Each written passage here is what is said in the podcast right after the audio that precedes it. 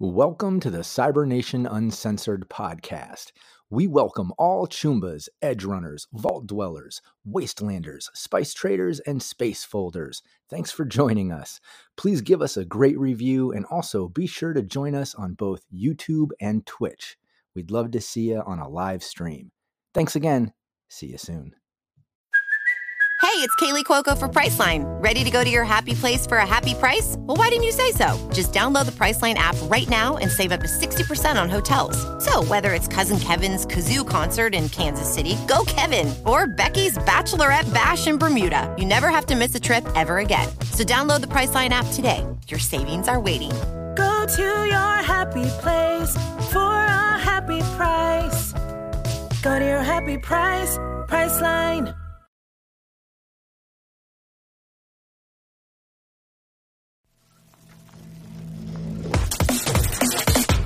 Cybernation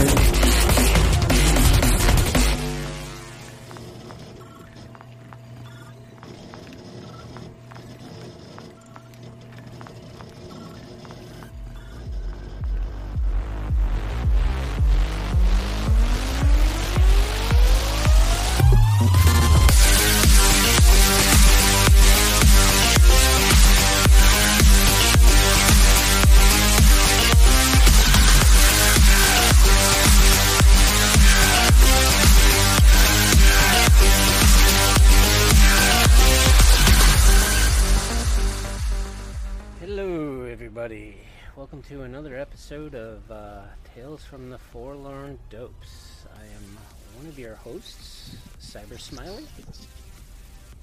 And, Greetings, programs. I am the other one of your hosts, Wisdom. and I think today we can start off with what is on everybody's mind, which is why is a baker's dozen 13? You can't box it symmetrically. It's just totally wrong. Of course, I am joking. We are going to talk about. Um, you guys just start? Yes, we did, John.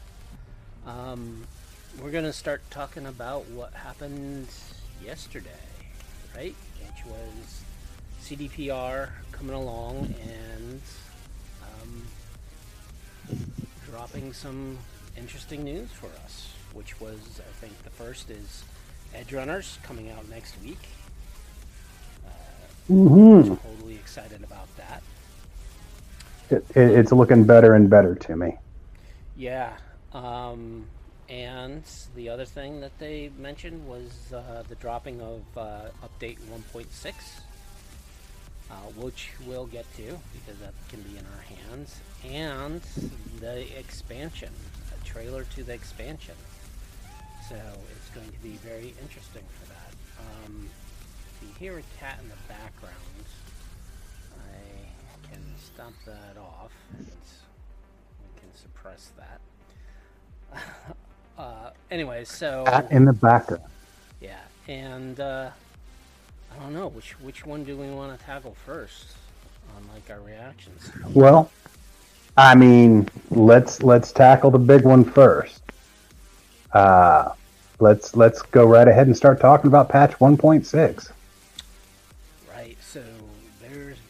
quite a few updates, and I know some people have thought that patch 1.6 is going to be, or I think there was miscommunications from CDPR that 0.6 is going to be the last update, which, from what I could tell from the stream, was not necessarily the case. But, anyways, uh, Oh, okay. Let's let's clarify. It's it's it's supposed to be the last patch. We're still getting the Yes. the great big update next year. Um, just Well, so we don't and confuse expansion. There, there's a difference between an expansion and an update, and it was very. Sure. We, we, we'll talk about that after we go over the patch. Um, so the patch brought in three new missions. Technically, I would consider four new missions because there is a mission to go and find um, David's jacket. I consider that a mission because you have to talk to one of your fixers and discuss with him about how to uh, about David and the old crew, and it's an interesting uh, quest line. You get a few texts, Uh, I don't know if any of these missions are going to have like follow up, or not necessarily follow ups, but just fallout like some quests do, in which you get texts randomly in the future. So that's going to be interesting to uh, figure out. Uh, the next is a bunch of new weapons. One of the weapons I'm afraid I have yet to play around with because the tunes I had did not have a strength of 15, which is a requirement. And that's for the hypercritical iconic precision rifle. Yet to play around with it, so I really don't know what that thing does. But I have yet to find it, so yeah. Oh, yeah, and the crossover. So, if you're on the quest for David's jacket, there is a teaser for the cartoon. Great. So, definitely do that quest. Um, it starts off in Rancho, I think, or, or somewhere around there.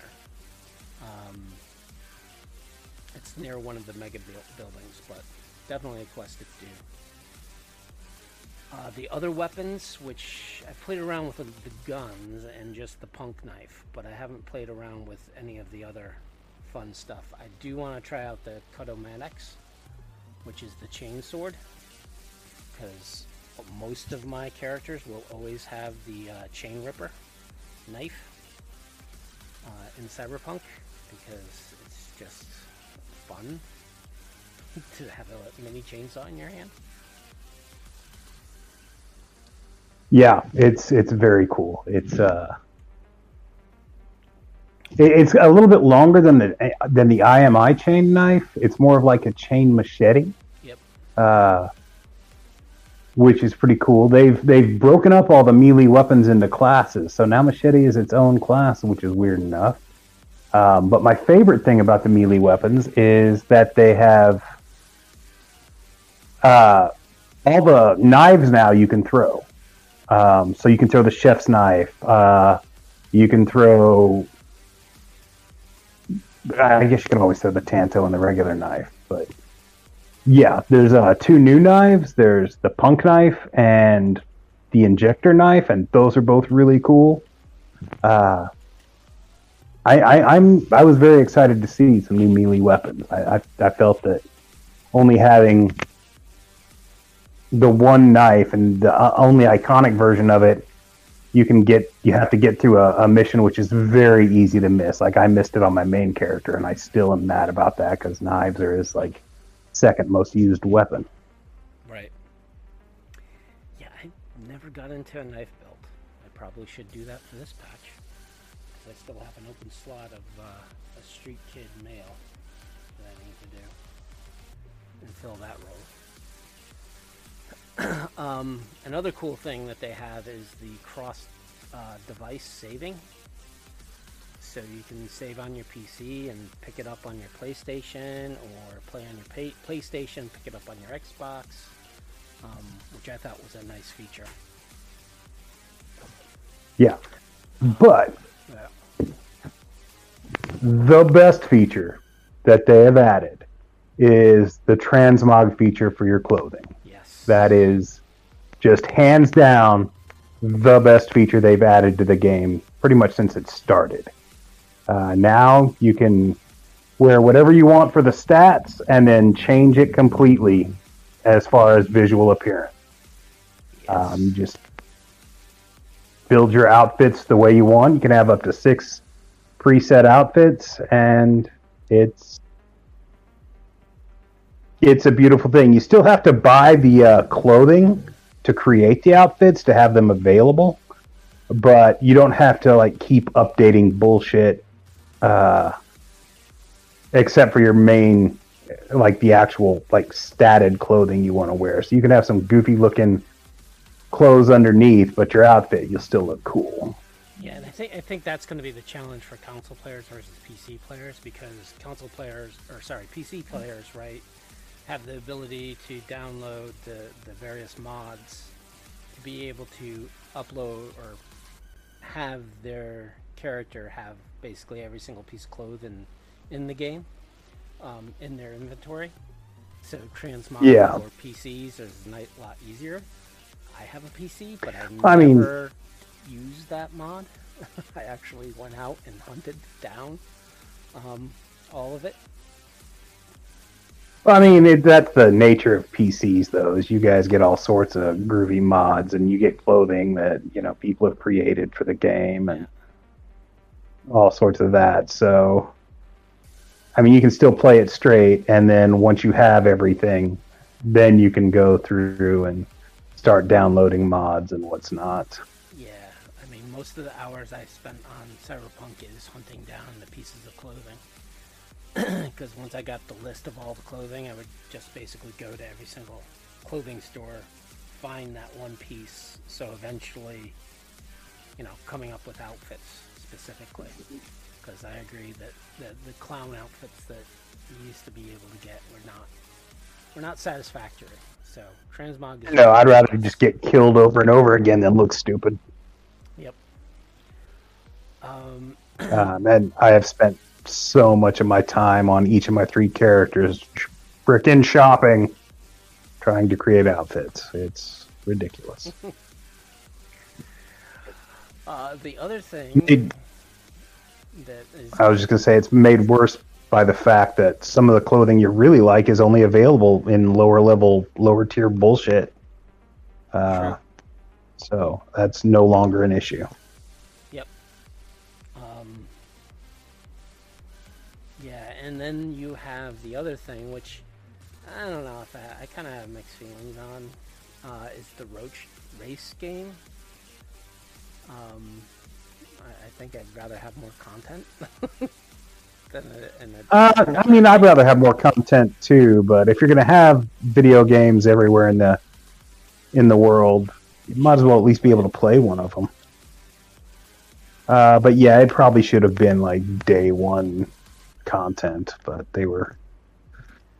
The only problem I have with Roach Race is it's not true to the very old school 16-bit games, which was the map was always the same. So you just learn the pattern. This is all random, and that's the one thing that is annoying. I mean, the idea that in 2077 we're still playing 16-bit games is it's kind of bizarre to me, but Especially when phones are more powerful than the, the computers I used to have 10, 20 years ago.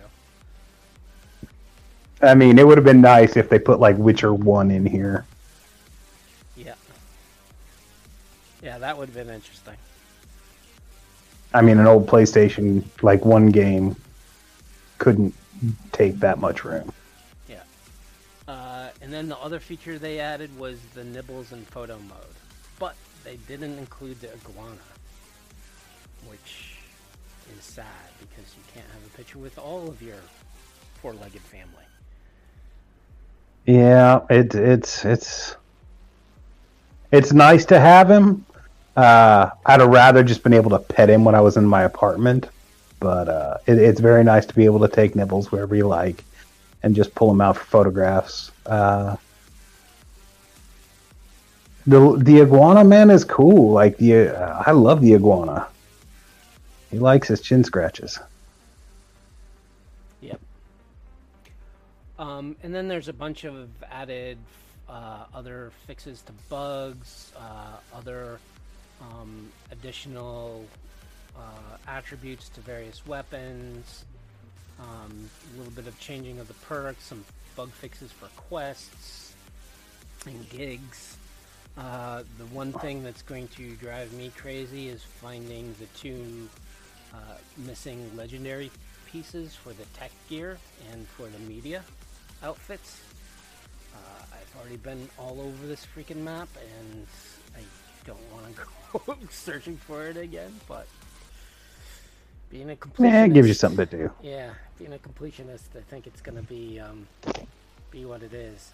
Uh, the one feature I extremely love out of everything with this patch is the optimization for the inventory and vendors screens. Now, like I said, I've gone off and I've collected every single piece of clothing in the game.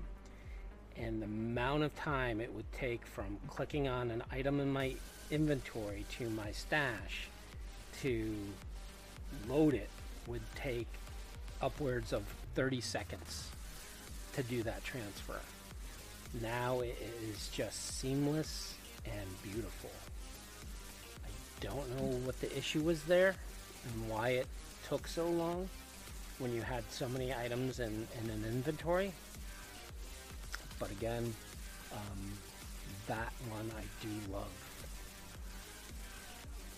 Uh, for those who were used to use the hack for, well, it was kind of an exploit of the targeting, targeting acquisition, yeah, targeting target analysis mod, in which you could make fuku bucks at low level.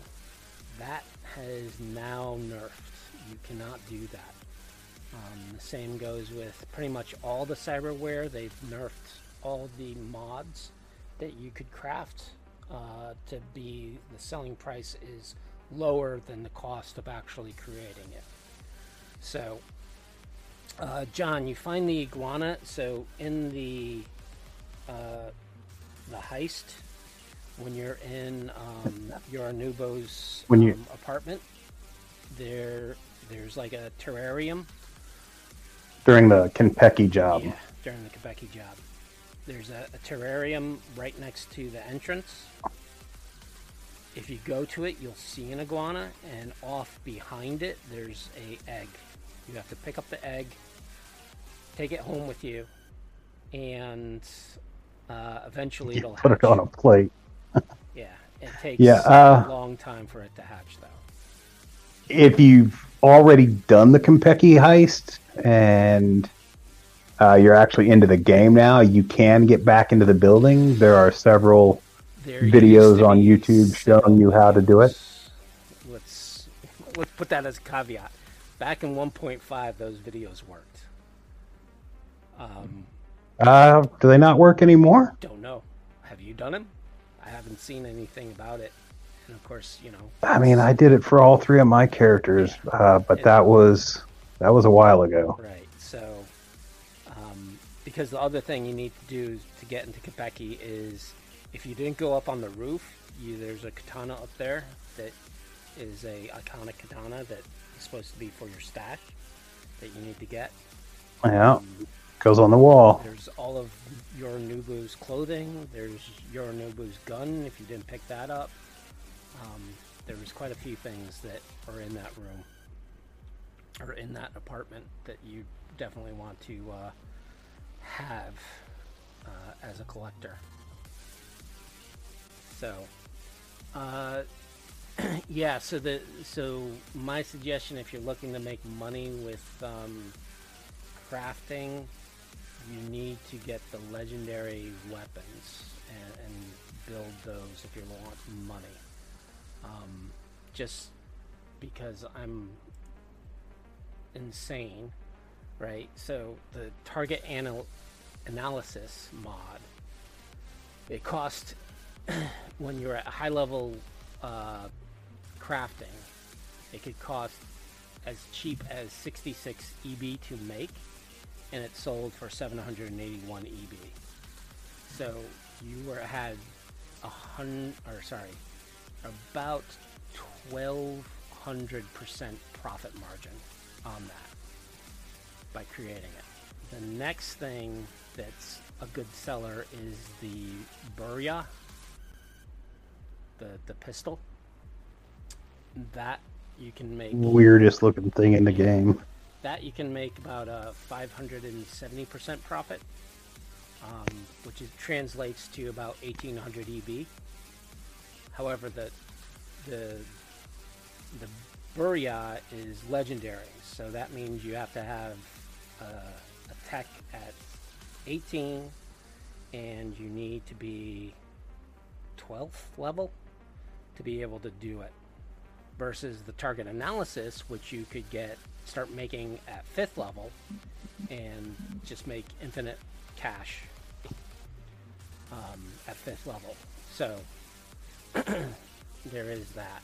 So if you're uh, if you don't have a uh, PC and don't want to make instant cash through mods, or you're on a console, uh, yeah, they kind of strapped you on how you can make cash now. I just noticed in the clothing vendors, uh, there's a new option uh, for what they show you of clothing that is not in your wardrobe already, which is very, very nice. Really? Yeah, so you don't have to like search. Do I have that? Do I have that? This looks doesn't look familiar. No, you just see it now. Awesome. I appreciate that because when I was, uh, like I said, doing my clothes hunt, um, that was the one thing that I had to write down everything and just go check line by line. Do I have that? No. Do I have that? No. Do I have that? Yes. So Yeah. I'm glad they automated that. I mean, I spent. I, I can't tell you how much time I spent once I hit level 50 going through and like, I got to have everything in purple. And now that doesn't matter.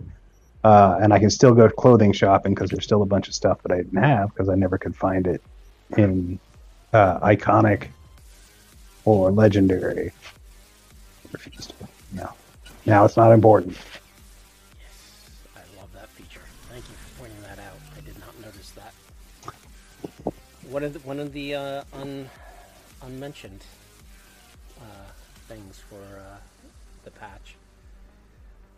Another life quality uh, enhancement, which Indeed. I love. Um, yeah. So, anything else we want to talk about with this patch? I think we'll we'll when we start playing around with it a little more.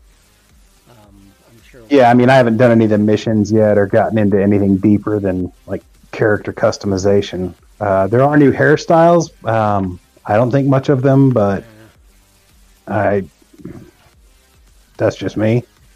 Uh, but yeah, well, I, I, we'll talk more about it when we have a chance to delve deeper. The other thing is the Red Mod modding tools. So that you you can actually download those from GOG and Steam and start learning how to mod. Um, the only thing I think you can't really do is create adventures or scenarios and missions, um, just because of how complex they can be and how the engine works. So, See players get all the good shit. yeah. Well, you never know. I mean, they might open it up where you, you know, the the council games can download mods. I don't see, understand why. That would be nice. Do like a do like a Fallout Four type thing. Yeah, I, I'm sure that's where they would like to head to. So that's 1.6. The next thing I think we should talk about is uh, the expansion. Oh, Or, one last thing about 1.6. Uh, I don't know if anybody else has noticed this, but I can't find any clothing mods anywhere. So if anybody wants to pipe up, if they've found them, let me know where they can be bought. Alright. So the next is the expansion trailer, uh, which looks interesting. So Interesting is the right word. if you haven't gone and watched the preview, go watch it. It basically uh, you're about to get some spoilers. um, so it starts off with the V giving an oath to the NUSA, uh, which I definitely my V's, my Nomad V's definitely would not pledge an allegiance to. Yeah, yeah. I don't. That is. Uh, I I don't think any any of my three characters would would. Well, maybe the ninja. He might he might choose to do it, but the street kid, she's not going to do it, and the nomad's definitely not going to do it. I mean, my corpos would probably do it just because. Okay, what do you have to offer? Yeah, sure, I'll give you an oath. Yeah. they're the corpse. Words are meaningless. Exactly. Um, Unless I'm having to sign a document in that case. but Yeah. Expansion is going to be right now is assumed to be in Pacifica. Uh, I'm sure there's other little bits of territory outside of Pacifica that'll probably op- be opened up as well. Um, if it's going to be as big as um, the Witcher's patch, I think they would have to. Um, I mean, you've got that giant freaking complex that you can kind of hop the fence and get over to every now and then, but there's just it, it's just a buggy mess in there. There's nothing there. Yeah, I've been in the, the combat zone. Um, the only thing I found there was there was a group of Netwatch that I could kill and then bring in cops into the area. But other than that, yeah, it's it's very buggy. You, there's you can fall through the the world. Yeah, there's no- at times, and, and there's really nothing. It's all like under the map shit. Yeah. But that looks quite interesting. And supposedly it's going to be very spy-ish uh, type of uh, scenario. So you'll be playing spy, infiltrating, and all that. Um, which I mean I'm okay with in in my my nomad character in the tabletop game. That's eventually what he did is he became a spy, like a nomad liaison for the intelligence community. And then of course the corporate ninja, he's all about that. Yep. But I don't know what I don't know, it's a weird direction to kind of push you into. Um the other th- it looks very Go ahead. go ahead. Nah, you go ahead. I was just gonna say it looks like it's gonna tie into politics a lot. What I'm hoping, and I kind of caught a glimpse that made me think of it, is uh, I'm not gonna name any names to throw any spoilers out there, but at one point in the game, you uh, help out uh, a, a couple whose the husband is a politician. You um, and it kind of the mission that mission tree just kind of ends on like this what the fuck note uh, and there's no resolution and it looks like we might finally get some resolution for that maybe i'm thinking that that's what it all ties into um, it's also possible that uh, this could be a uh, i don't want to say a happy ending choice for your character, but it could lead into, you know, something, some kind of resolution for uh, the V Johnny situation. Speaking of Johnny, um, Keanu Reeves did come back for this expansion. So Johnny is not out of your head, which implies Yeah. this is going to be before the endings, end game. Man, I hope. Um, I mean, it doesn't have to. Not a single one of the endings actually shows you die. Uh, it doesn't show that you die, but it, Johnny is out of your head. Now, uh, in in in a couple of them, now could you're either he's out of your head or you're out of his head. Yeah. Now, could it be that Johnny comes back through the black wall and kind of helps you? Right? We don't know. Right? We again, we, we have no clue what's going on. Um, I mean, I very much personally would prefer a continuation of the story as opposed to just like some in the middle of the story bullshit. I just I know a lot. that always feels weird to me. a lot of the dialogue supposedly got data mined from 1.5, which implies that it's the whole script, which I don't think it's the whole script, but um, it is. It is. They do find some information about what this new pat or the expansion is going to be about. It's going to center around a, a netrunner, Songbird, I think is the name. Um, That's a good name for a netrunner. yeah. So how that plays in, really don't know, especially from the trailer. Um, I'm sure all the voice work has already been completed. because there's also hint that this is going to come out in February,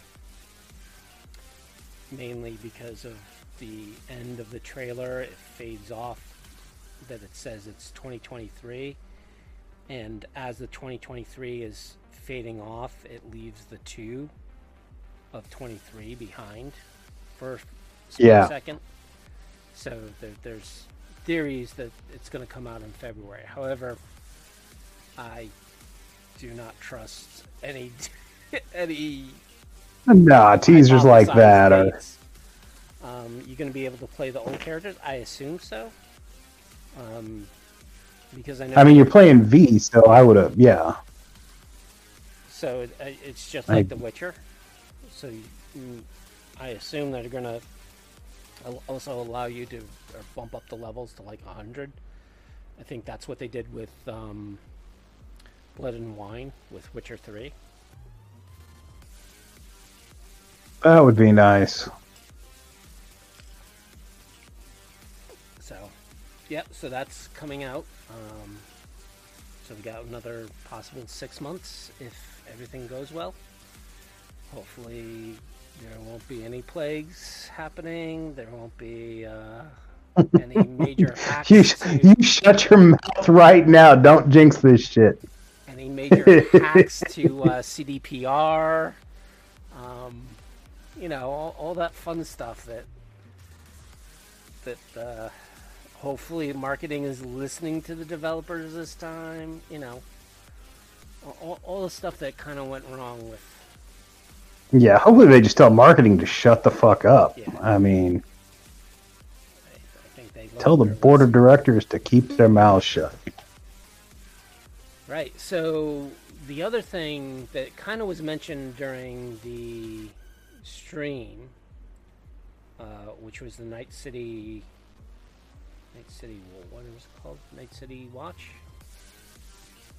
I forget what what that stream was. So there was two streams. One with um, where they talked about the Edge Runner, they talked about 1.6, and they talked about the uh, expansion. When they were talking about the uh, 1.6, the senior developer or senior design developer manager, I forget his title, and I forget his name, which shame on me. Uh, they he hinted that there is going to be more updates for 2077 before the expansion. And the updates he talked about, and again, don't know if it's when he mentioned updates, he meant expansion or he means updates being independent. But he talked that there is going to be an update to the police system and there's going to be the ability to uh, do combat within your car. So you'll be able to fire weapons while you're driving, which is That already- would be nice. that's already a mod. Um, and I think the developers for that mod are actually now working for CDPR. So also keep that in mind that a lot of those modders are now developers for Cyberpunk 2077.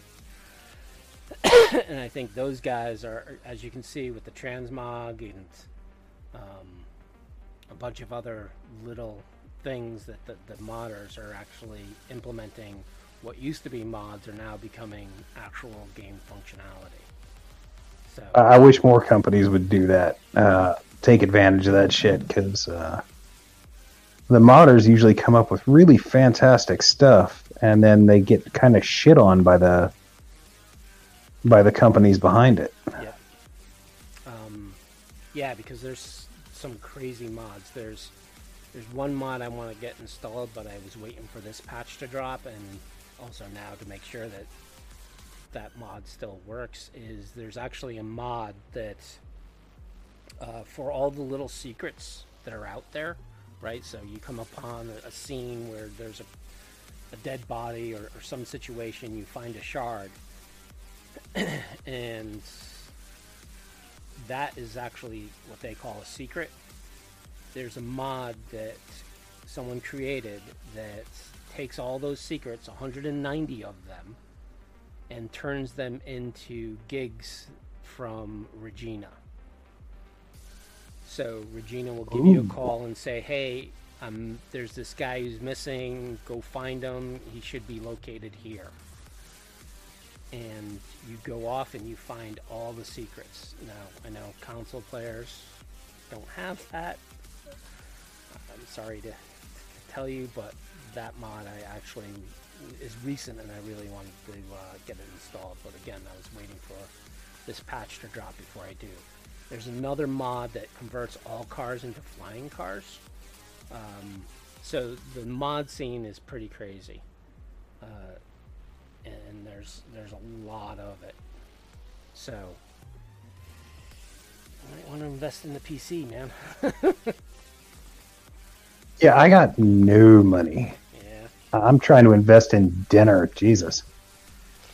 PC is pretty far out of my reach. Yeah. Need to uh, do constant searches for free giveaways of uh, gaming PCs. I'm sure you'll hit one. so that's it for that. And then the final thing that they did was kind of the trailers for Edge Runners, which looks amazing. I know some of the trailers have been in Japanese uh, in the voice. However, uh, they confirmed in the uh, Night City Watch again. Get what what the, the stream was called, but they confirmed that there is actually supported in multi languages. So um, wherever you are, you do not have to worry about reading subtitles. Uh, I I have a friend who was very gung ho for the anime, but he's like, if I got to read subtitles, I'm not watching it because I can't read. I don't know how you can be into anime and hate subtitles. I got some He's friends not- like that too. Though. He, just he's not into anime. He's into cyberpunk. So it's it's one of those things like, hey, if, if I can't understand it, I'm not gonna sit there and read because you know he's he's an old grognard like me, so his eyes aren't as good. I mean, I got shitty eyes too, and I just turned fifty, so Yeah, but you, you, you're paying more attention to reading the dialogue than paying attention to the actual visuals, um, which I always I, I understand. Um, but yeah, so that's kind of the big news that uh, happened around Cyberpunk. Um, at least for Cyberpunk 2077. Uh, when it comes to Cyberpunk Red, they did drop a DLC that basically fills out all the missing content from um, Stories of the Red. So you have the ability to now have the maps and, and all the stuff with the downloads. Uh, also, they just released the physical copies, so you can go off and buy that at your local game store as well as um, rtalsorian.com. now that's in North America only. Uh, European uh, buyers apparently there's still going to be a little bit of a wait for you, but it's it's coming very soon Yeah, today and for the physical copies. You can get digital copies right now as well. Yep. Like there's no wait on that. And I think that's just the day and age we live in right now. Is shipping is just a mess and everything's a mess. Everything is in fact a mess. Um, so I think that's about it from Cyberpunk 2077, Cyberpunk Red News. Um, I don't have too much on any other media uh, when it comes to Cyberpunk. Again, I'm still trying to find more information about the peripherals and when that's supposed to come out. I know they, they stopped the principal filming of that show back in last November, December. So I don't know if that that show just got canned and Amazon just didn't pick it up. I don't know, but hope. I hope not, because. But I mean, special effects take a long time. Uh, editing takes a long time. Very true. And they might release it to, you know, test audience, and they're like, "What the fuck is this piece of shit?" right? And they're like, Yeah. "Hmm, I mean, that's the sad truth with those tre- streaming services, especially. I don't know. Netflix is going through some shit right now, and so is HBO. Uh, like, there's big shakeups at both, and a lot of good shows are being canceled or uh, just not picked up in the first place. Yep.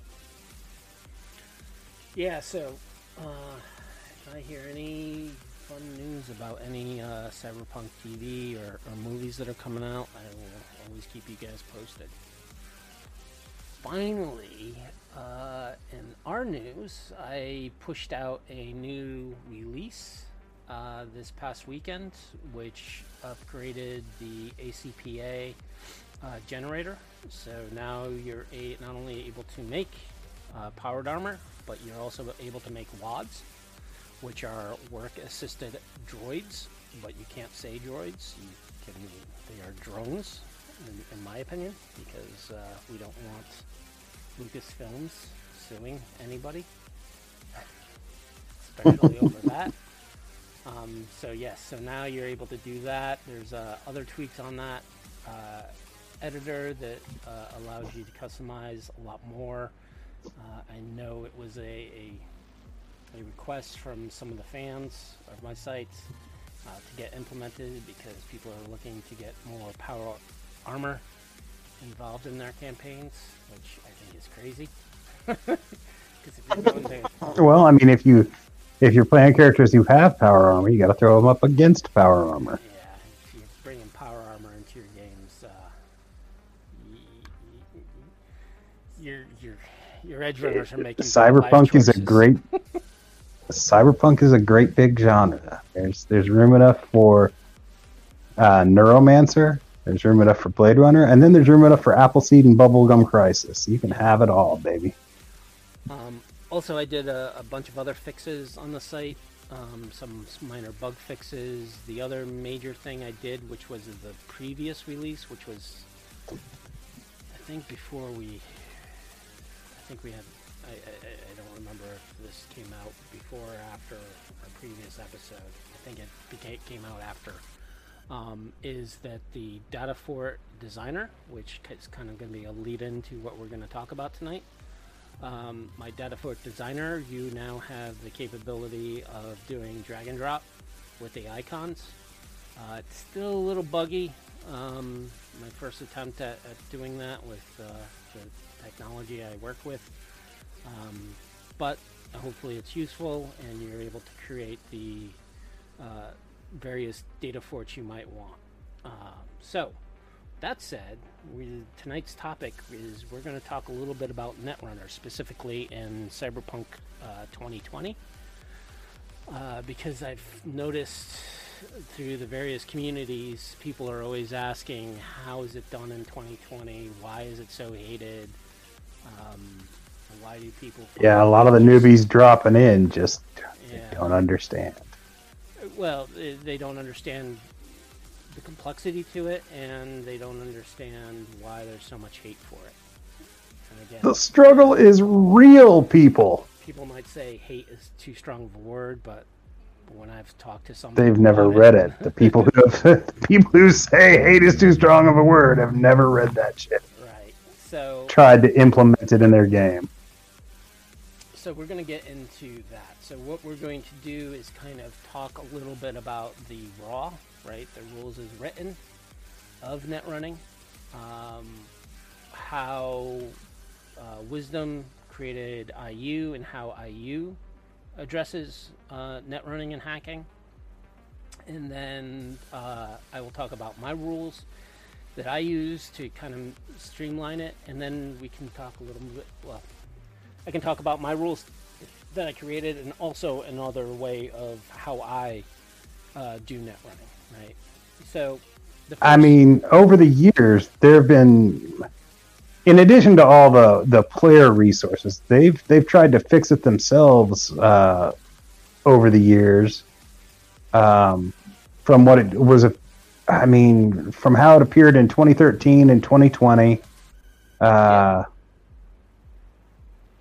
and then how they completely changed it for red. But like, there's just a lot of a lot of incremental steps and various like alternate methods of net running, uh, official and not unofficial, in between. Yeah, and, and for me, Uh, yeah. it seems like Red went back to the way 2013 did it. So I guess we can talk. Yeah, a lot of that. So Yeah, 2013. Um, so the concept of net running is from Neuromancer, in which the user, the hacker, jacks into the virtual world and goes off and tries to infiltrate a system, a corporate system, whoever system.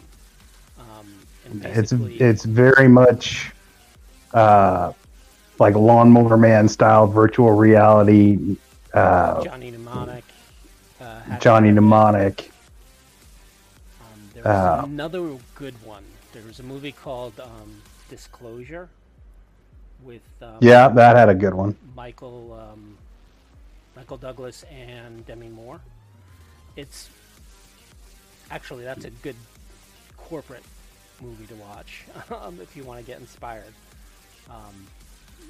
But yeah, so there, there's When that movie existed, holy shit! yeah, remember that? I, I, I liked how they did the virtual world uh, aspect of the computer system, um, which is one way of, of visualizing it. So, 2013, uh, the concept was you have is pretty much the same concept that's followed throughout all the systems. Is that you have a a netrunner who has a deck that translates the net into uh, visuals for the user, and that user then goes off and does whatever. Um, doesn't really get into why you would be converted into um, the situation, and, and but it's just a, a visual aspect of. Well, I mean, it's. Direct neural interface. So I mean, you have to have your own personal icon so other other users can interact with you. Right. Like it's all about. So, so that's the premise. At some point during the episode, we need to talk about like our own personal interpretations of how the net works uh, beyond the rules. Right. Um, Okay. If we get to it, we get to it. I know sometimes we Yeah. to, uh, talk quite a bit, but so we'll get to the topic of what does the net tell us. Um, so in 2013, you the netrunner would have the ability to plug in, uh, be able to over the the uh, telecoms hack a system um, or infiltrate a, a building and hack the system as well, or hack their system as well. Um, the premise of all three versions of Cyberpunk is that there is some type of map to give some type of visual explanation of how a system is laid out. In 2013, uh, what it kind of looked like was a flowchart, right? So you would have nodes that represent uh, a program, a uh, data wall, code gates, uh, data files, CPU, controller nodes, similar to how uh, Cyberpunk Red does it.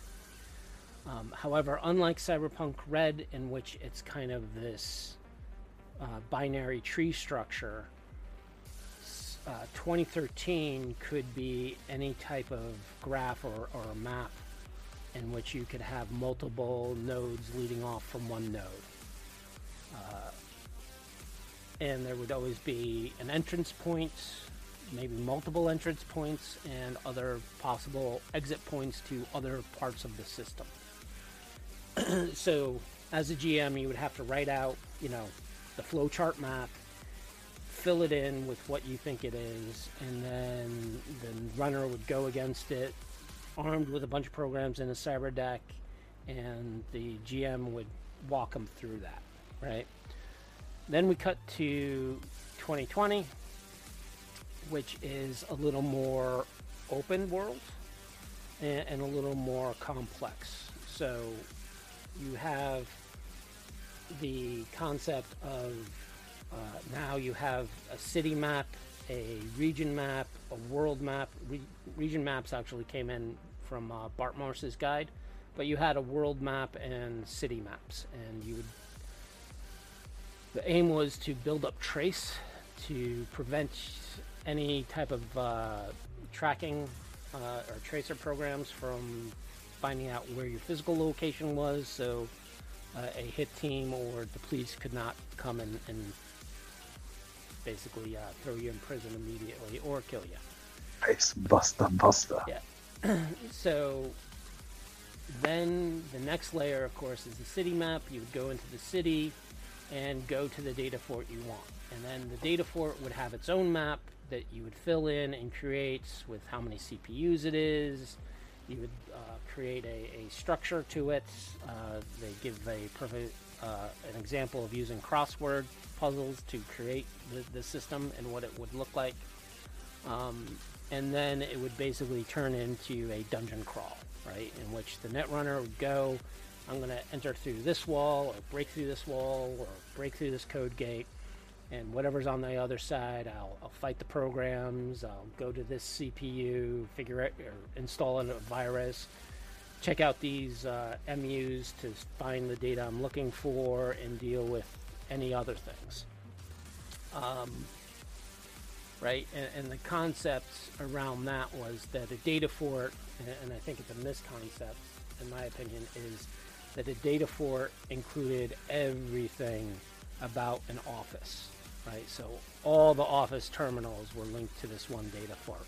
All the security cameras would be linked to this one data fort. All the security doors would be linked to this one data fort. Yeah, the fire alarm, the yeah, smoke detectors, the elevator, the automated coffee makers. Everything would be connected to this one data fort. And I think that was a misconception that a lot of referees tried to put everything into the one data fort and not think about, well, if I'm a business, there's risk to keeping every all that stuff online and accessible that someone from halfway across the world can come in and infiltrate. Um, because even in today's uh, cybersecurity, they never talk about if they get hacked. It's always when we get hacked because they make no no mistaking that they are un, unhackable. And I think that's true back then with, with real world computer systems. And I think it, it should have held through in the gaming system. So the, the problem that a lot of the community speaks about when it comes to 2020 is that the net runner stays in his apartment and he's not part of the team when they go off and they infiltrate um, a facility or an office or whatever. And I've yeah, so it always ends up that yeah, the GM is running two completely separate games because uh, the rules for net running in 2020 they don't they don't follow the same structure that the rules for everything else does. Right. So oftentimes it would be the GM or the referee would take the netrunner aside and spend half an hour to an hour having that netrunner run the whole fort and do everything within that fort. Yeah, because it's supposed to all take place in the blink of an eye. Well, and again, the, the, the, concept is three net turns is equal to one physical turn in 2020, which I don't think people realize. Uh, is there's that translation as well. So, guess what? In red, how many turns? How many net turns for every physical turn? Three net turns. So that ruling hasn't really changed. And I think the, the, the concept is hey, this guy's going to sit there and run off and he's going to hack the whole system, which, unlikely, that the, the runner A would hack the whole system, B, that people aren't actively being in the data fort to notice, oh wait, there's a there's a stranger here, right? Or or Yeah. a, a SysOp coming in and, and seeing it, right? So a modern computer system, you know, there, there's multiple uh, people always in the system.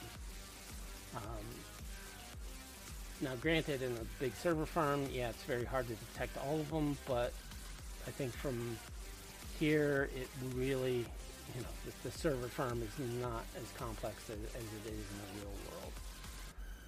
Um, so how do you how do you net run right so first thing is you get a deck you get a bunch of programs um, you, you go in you log in to the LLD or sorry you log into the city map you go to the LLD you try to uh, break the security right so each LLD or LDL uh, has I was gonna say, is it LLD or LDL? it's, it's been a while.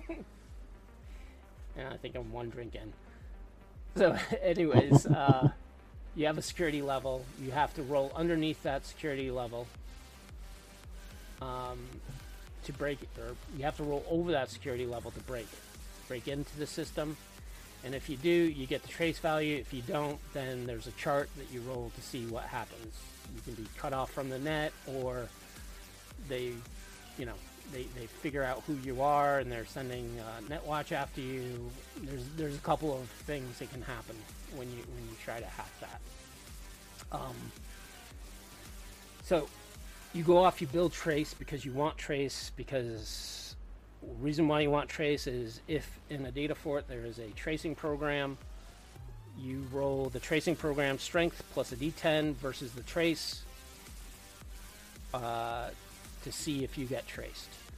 So you want to try to build at least uh, 10 or so, uh, 10, about 10 points of worth of trace, um, which is not unreasonable. Again, you got to start off with the city you're from, which would be Night City. So then you would look at the world map. I'm wondering if I should share my screen for this. Probably be helpful.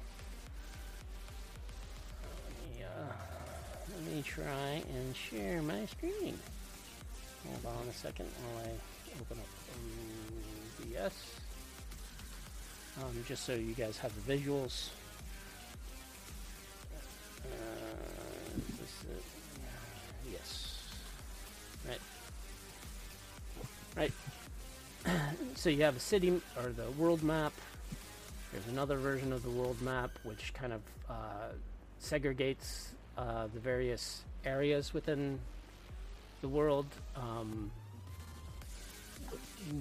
regions really get a lot more information in Bartmoss's guide, so it's a lot more fluff, but it's a, it's kind of a second layer um, to the whole complexity of the world.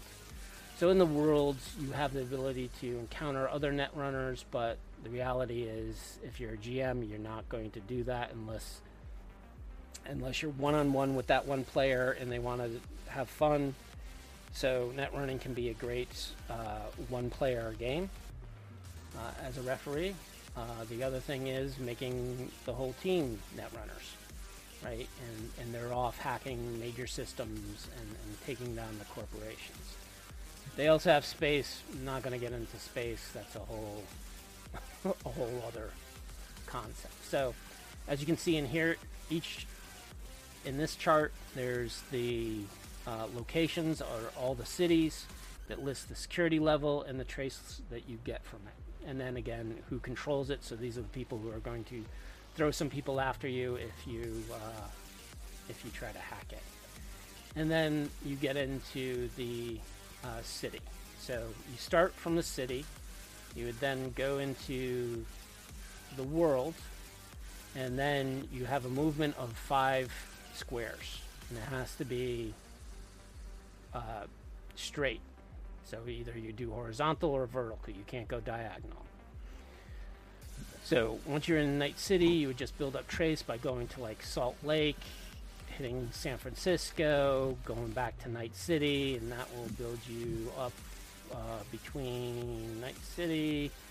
Uh, we got two, San Francisco, two, six, um, Salt Lake, one, so that's five. Um, not a lot, but you're you, you, you're busy.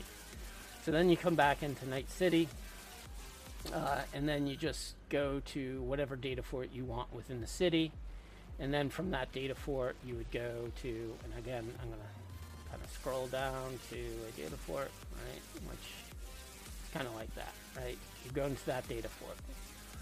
Once you're on this map, again, you're moving five, but on this map you have 20 squares of vision. Uh, and you would go in and try to hack this data fort. Now, as a player, you really shouldn't know what's inside, um, which is great for the VTTs because you can do fog of war when it comes to, to planning this out. Um, and then the netrunner would decide, okay, I'm going to punch through this data wall and I'm going to punch through this code gate. So hopefully you have a program that does both. If not, you can only use the program to against the uh, object you're going against. So for uh, code gates, you need a code cracker. For data walls, you need something like a hammer or, or some other intrusion type of program. Um, and for that, you would then, again, interface as a skill, not needed. And we're not using any type of um, initiative quite yet because there's no, the, the netrunner has yet to encounter anything. When they get into the data fort and there's a program behind it, that's when you would probably get into the initiative cycle. So you don't even have to bother with an, with initiative if there's no programs outside or any uh, netrunners on the outside. So then you roll the strength of your program uh, plus a d10 versus the strength of the code gate plus a d10. And if you win, you break through. If you don't, you can try again. Um, the only thing that would alert something inside is there are uh, intrusion programs for walls that'll make noise. I think Jackhammer is one of them that'll make noise, and what noise means is any programs that are within this area will be alerted to the Netrunner and their intrusion. Yeah, which set off internal alarms. Yep. Ice is wonderful. So once I've broken into this data fort, um,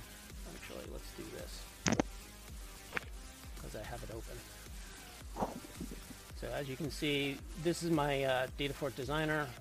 Um, I can quickly create a map for us for gaming purposes. Um, I need to throw in another right? And again, um, this is a random map I created based on the books. Uh, the reality is a third CPU is probably not going to fit in here unless I move. Uh, come on, where is it? There we go. Nope. Again, like I said, my drag and drop is buggy. So I'm just going to move here and make it so I can have three CPUs. So the random generator isn't that great. Um, again, I use the books. I'm going to try to improve this to make it more realistic. Um, and throw in another program. There we go. There we go. Okay, so again, as a netrunner, I hack into this uh, data wall and I come to find a program behind it. Um, once I find a program behind it, then we get into the initiative cycle. Uh, initiative is uh, the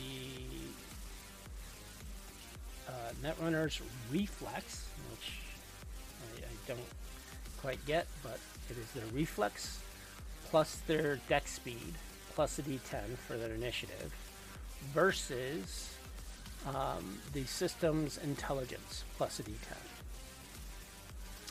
Um, so bigger systems are going to act quicker.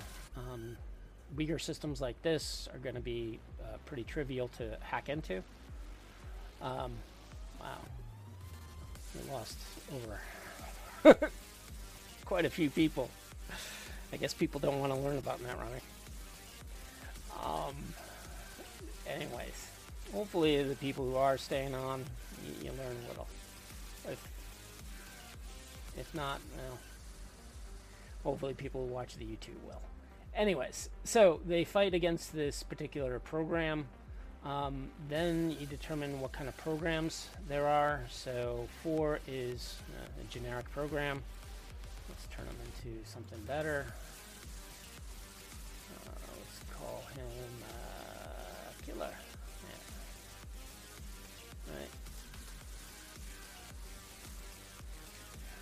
So the Netrunner would face off of this killer. Uh, and the killer uh, would. Oops, no, that's not the program I wanted. On. The killer would fight against um, whatever anti-program the Netrunner would have. And if the Netrunner doesn't have an anti-program, guess what? The killer's not going to do anything to them. Trying to get to the section in which there is uh, they talk about the actual rules. The rules are really like five pages long. Um, the bulk of the net running section is uh, program details, fluff, virtuals, and data fort designs. Um, so you would turn to here in this section. Actually, it's less than five pages. Right. So we have combat, uh, computer intelligence plus a D10, Netrunner's reflex plus deck speed plus a D10. Um, I mean, there are so many fucking programs. yeah. Well, it's similar to Dungeons and Dragons, right? In which you have spells. There's Yeah, so really, that's what the whole thing is supposed to do. It's supposed to be the, the the spellcaster version for Cyberpunk. Yep. Um, and then when you get into the actual combat, they'll they'll determine exactly what are you actually rolling, right? So you would go to this particular section if you have a stealth or evasion program running. Um, the attacking program would check to see if they can even see you.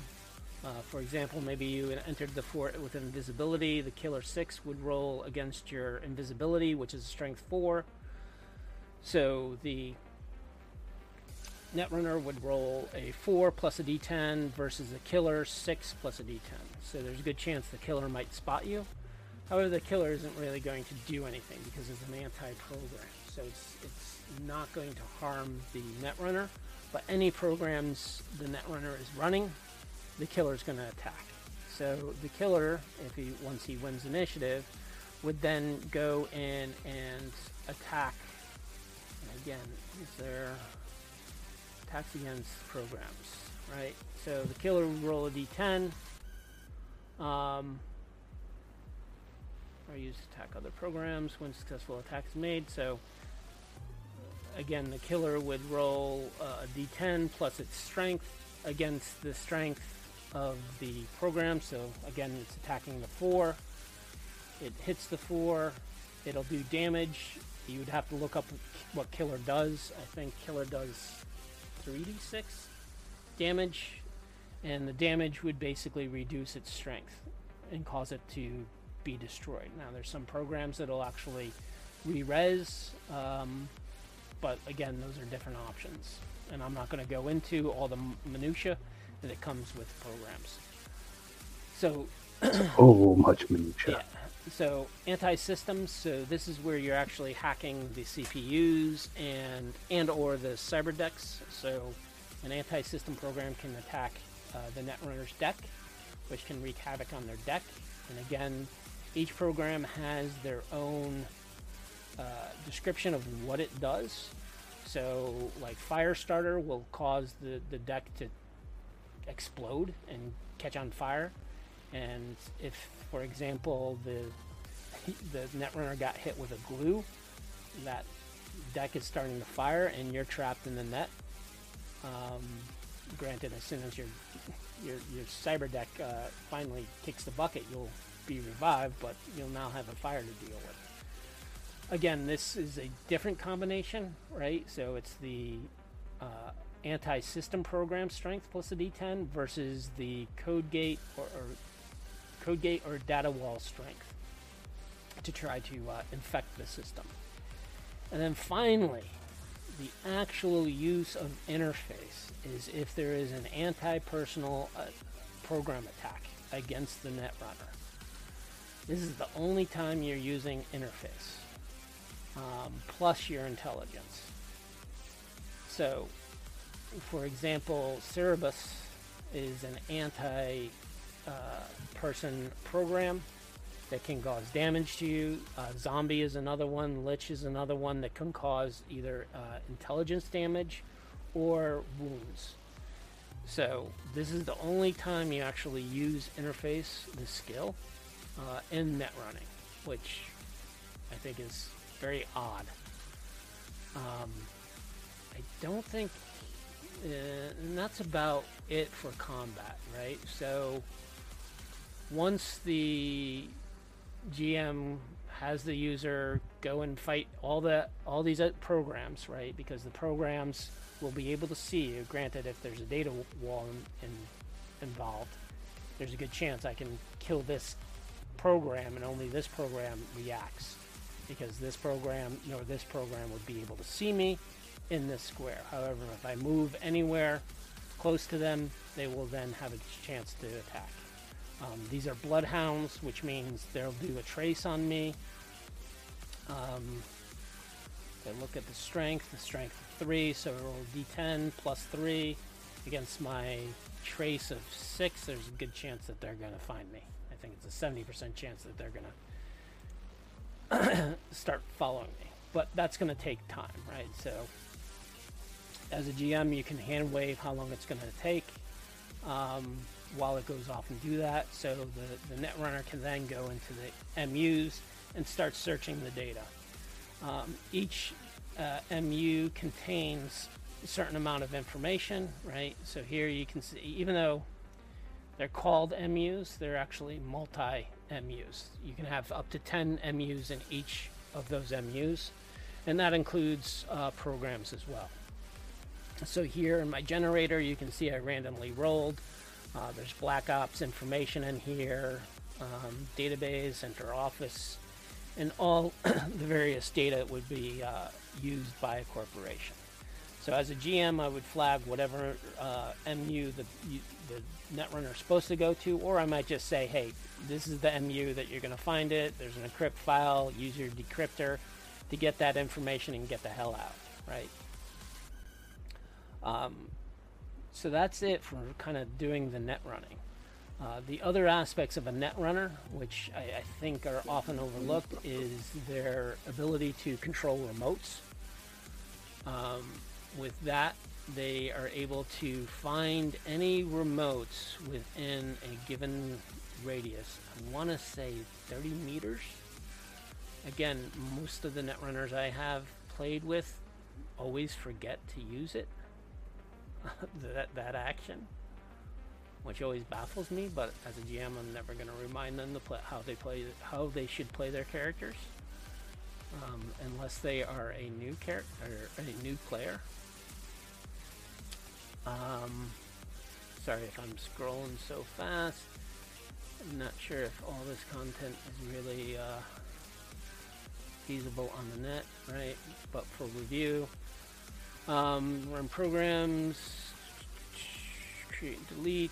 So those are visuals. So these are the kind of actions uh, a netrunner can do, which is log in, log off, run a program, use an L- LDL, uh, copy any files or, or other programs. I don't think you can copy programs because rules. Uh, erase programs, read, information, edit, and create and delete. Huh, they didn't. I thought rem- control remote was in. Oh, here it is. Locate. So you can locate remote 400 meters.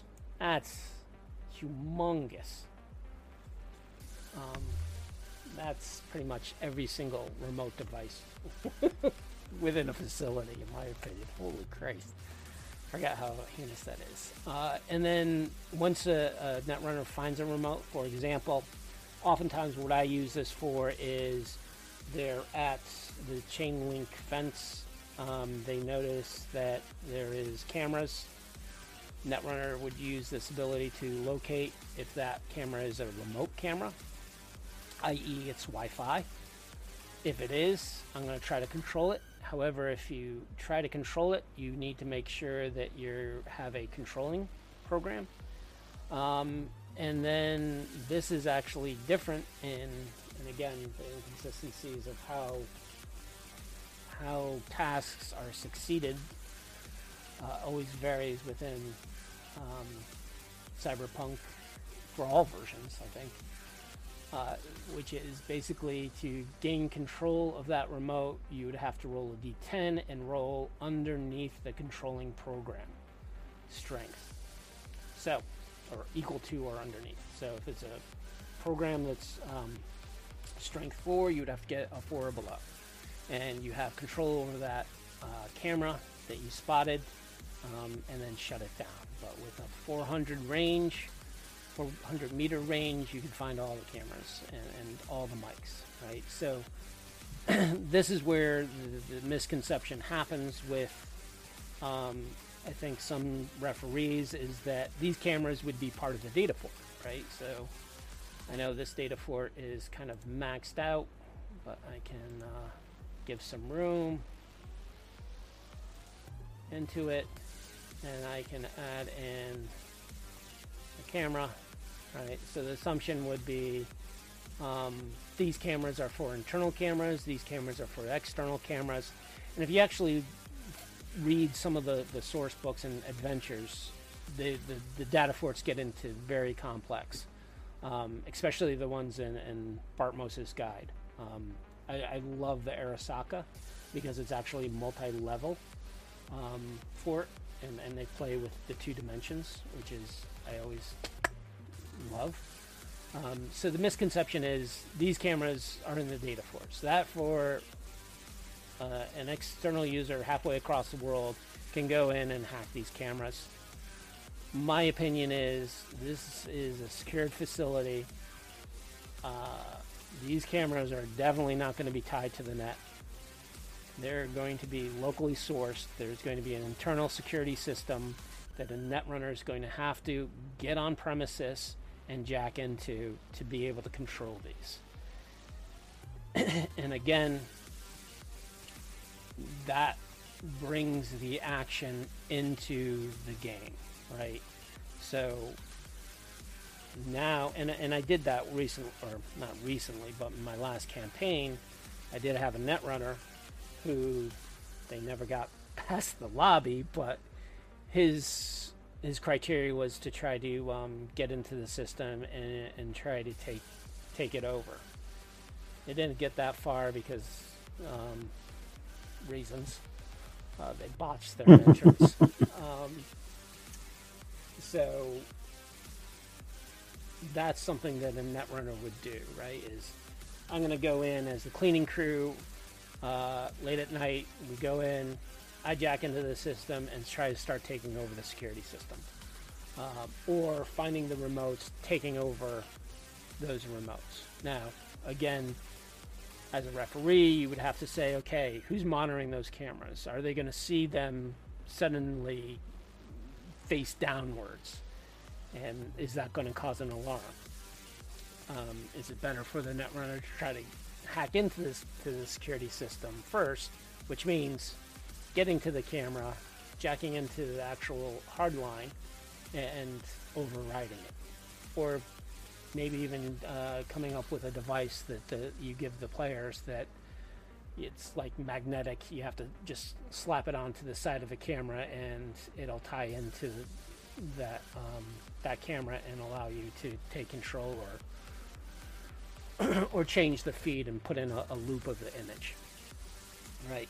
So I think that's the main um, main misunderstanding of net running that I often see that I think a lot of referees point out as a weakness with the system. So that's kind of net running in a, in a general sense, raw, right, as written. Um, so let's get into how wisdom uh, has changed it with IU. Uh, I mean, here's the deal with Interlock Unlimited. It is. It was primarily written to be just a generic universal system. So, my uh, my computer rules, my hacking rules, they're they're three pages long. They they don't. It, it, it eliminates most of the extraneous stuff and, and like streamlines the whole process uh, so that it works much more in line with the rest uh, the the basic formula for the rest of the system. Like it doesn't feel like you're playing a different game anymore. Um, first off there's the netrunner with uh, with interlock unlimited uh, multi roles are are just how it's done um, with rules as written, only the netrunner can can get into the net at all. Really, uh, with Interlock Unlimited, that's not the case, and anyone can take points uh, in net running. So anybody can at least try. Uh, beyond that, um, it's uh because it's a multi-genre because it's a, a universal system I, I, really started to uh, or i really tried to cover everything from like the earliest computers when you know hard drives were the size of you know a house uh, up to you know the future where you're carrying around cyber modems and the size of a pack of cigarettes and they do amazing things um, how i did that uh, was like setting a CPU speed for what's possible, or a, a max CPU for what's possible in any given era. Um, with, of course, the earliest computers, they'd have a max CPU of one because they just they had less processing power than your cell phone. Uh, and then max speeds uh, which begin at negative 10 and get up to plus 15 uh, for the for the futuristic stuff. Programs I don't there's no long list of programs. There are you create the program or the program is there for a very specific purpose. Like if you're a music editor, you've got programs that are going to help you, you know, produce music uh, things like that. And they'll provide like a plus one or plus two to whatever the skill you're trying to use them for. Uh, it's a, it's a, it's much more simplified than as far as the actual computer itself. Uh, then it gets into things like uh, you know you can create a virus and the virus will you know either destroy data or transmit messages it'll uh, record what people are doing, and based on your, in the first place, the netrunner gets uh, to add his role to the level of his role to two skills: uh, programming and interface, or programming and system knowledge. So you to create a virus, you create you write a program, uh, and the level of your skill will determine the DC of the virus which is how hard it is to detect, how hard it is to fight off. When it gets into actually like hacking into the computer, um, that evolves at the same rate that the computers themselves are going to going to involve, uh, uh, evolve. So, like in the early days of computers, it was super simple. Um, if you could get into the computer, you could fuck it up majorly. As computers evolve, that becomes harder and harder to do. Uh, but more moving parts is also the easier. Uh, when something does go wrong, the harder it breaks. Uh, to hack a computer, the character must first roll his library search to find the specific target um, via the net. Uh, now you can alternately know the net location of the target, and then you don't have to roll that. Uh, such as like, you know, if if a government official contacts you, you've got that guy's IP. Uh, so the ro- library search itself is unnecessary. But once you have your target, um, the hacker will roll an opposed roll against the targeted computer.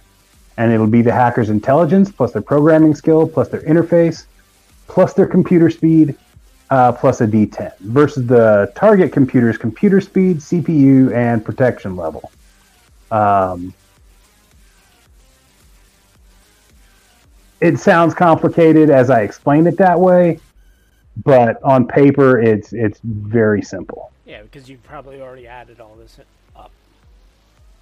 Yeah, like if you're using the IU sheets, and I've got hacking sheets just for this, you yeah, it's it's all there. When you've already added it up, everything's ready to go. Um, in near future and beyond settings, hacking into a computer ri- requires the character to interface directly via virtual reality. It's your net running stuff. Uh, as it assume, as it is assumed that not only have protection programs escalated to a point that typing commands fast enough by hand is just not feasible, uh, but also that computers themselves process so fast that controlling them anyway other than directly via neural interface is also not feasible, uh, and that can get quite dangerous. Up to the modern era, a failed roll on your uh, by your hacker, you just don't get access. Uh, a failure of more than five p- five points means your IP's been logged, and you can no longer attempt to access.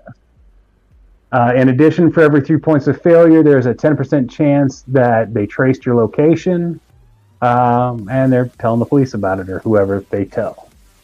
In the near future, not only does all that occur, uh, occur like in a cyberpunk setting, but when using your direct neural interface, when you fail, you also take a one die six of damage for every three points of failure that you uh, as you set off another data wall in the target computer, if if they're present. Like sometimes you'll find an older computer and there just won't be that stuff, uh, resulting in an extra d6 of damage. The damage is is stun electrical damage, and it just represents electrical feedback. Uh, the damage will heal at a rate of a point a minute, even though it is taken through direct neural face at the base of the skull. So it, it can kill you, but if you survive, you'll pretty much be okay. Uh, and this damage, of course, is not doubled just because, Jesus, why would you? Um, Because you're sadistic. Uh, for example, I'm sorry. because you're sa- sadistic, uh, ref. Yeah, I mean you could you can be sadistic, but it's not recommended. Uh, for example, young netrunner, little Timmy, he doesn't know what he's doing yet. He tries to hack into a video store to erase his late fees. Uh, the owner of the video store has a computer that has two data walls set up, and Timmy fails and sets off the computer's self defenses. He takes two dice six damage. Uh, that's that's the way that works. Now, if you beat that, the amount of points you beat the target computer by determines the amount of time in rounds times two that you have to spend in the target's computer system before it detects you as a threat again, requiring you once again to oppose the computer. Um, for every round a hacker remains in, uh, undetected, he may attempt an infiltration action. Um, and there's a chart here for that. Uh, you can make a system knowledge check, delete a file, copy a small file, copy or edit a mid-size file, edit a small program, things of this nature. You can you can do shit inside that system, be it steal information, implant information, whatever. Um, and the, of course the there are DCs for each of these actions. Like if you're just trying to open a computer program, that's nothing. It's a DC of 10. If you're trying to get into top secret D- data, that's a DC of 35 plus. I mean, they, they're going to protect that shit. Um, and during the course of his hack, at any time, they can be noticed by an intruder by a human or an AI on the target system. Uh, detecting the hacker by the user requires an opposed check. Uh, the formula is, you know, the user, the person who's being hacked, it's their intelligence plus awareness notice plus interface plus die 10, while the hacker is intelligence plus system knowledge plus interface plus 1 die 10. So it's just an opposed roll to see if anybody notices anything that's up.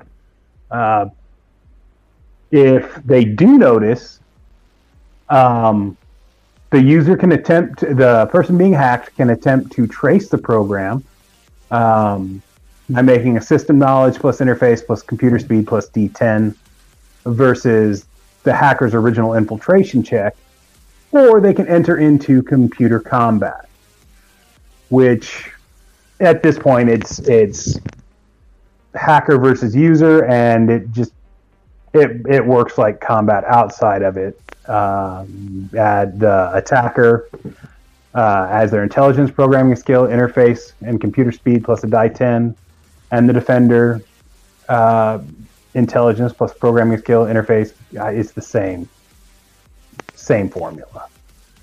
Um, and it, that's just basically how it works. It's it's a much more simplified version that eliminates all the say- extraneous bullshit. I wouldn't say it's simplified. I think it's a little more streamlined, in which you don't have to worry about a map.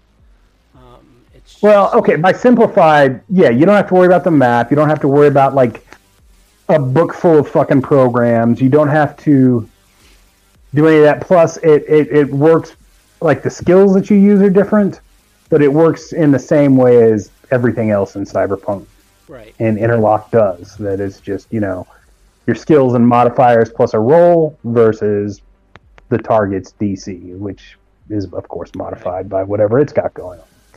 And you don't have any like Um, special attacks that can happen either. So Right. I mean, there's all sorts of things you can do in there, but it's it's all fairly straightforward. Like the the math maybe get would get hard if you don't have the shit written out for you already, but in effect, it's a it's a much more it's much simpler to use than rules as written. right. Um, that's yeah. It, That that pretty much takes care of the interlock unlimited method. That's pretty straightforward. Um, so I do have a version as well. If you go into my site um, and you go to the quick NR, just gonna open this on the side. There's one other program or one other utility. I mean, for IU, the whole everything from like how to build a computer to like computer hacking and combat, it's only three pages long. So Right. with images. So my system, um, again, was trying to simplify the complexity of 2020 into just a couple of roles. Uh, so one is go off and build build base link, right? So trace. Um, my suggestion is to go off and use my utility that allows you to build trace, which is this wonderful thing. So here, I would say I'm going to start off in uh, Night City. And then let's just say I start off here. Travel, travel, travel. And I come to here. Look at that. And That's I go hack it. that's beautiful. So I hack this. I'm now going to go up to the region. And then I'm going to go hack this to build some trace. Uh,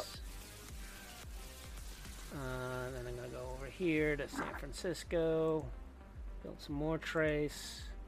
And then I'm going to come back here and head back into the city. And then I'm going to uh, head over to Arasaka. So, also in my utility, I actually added in the hacking difficulty.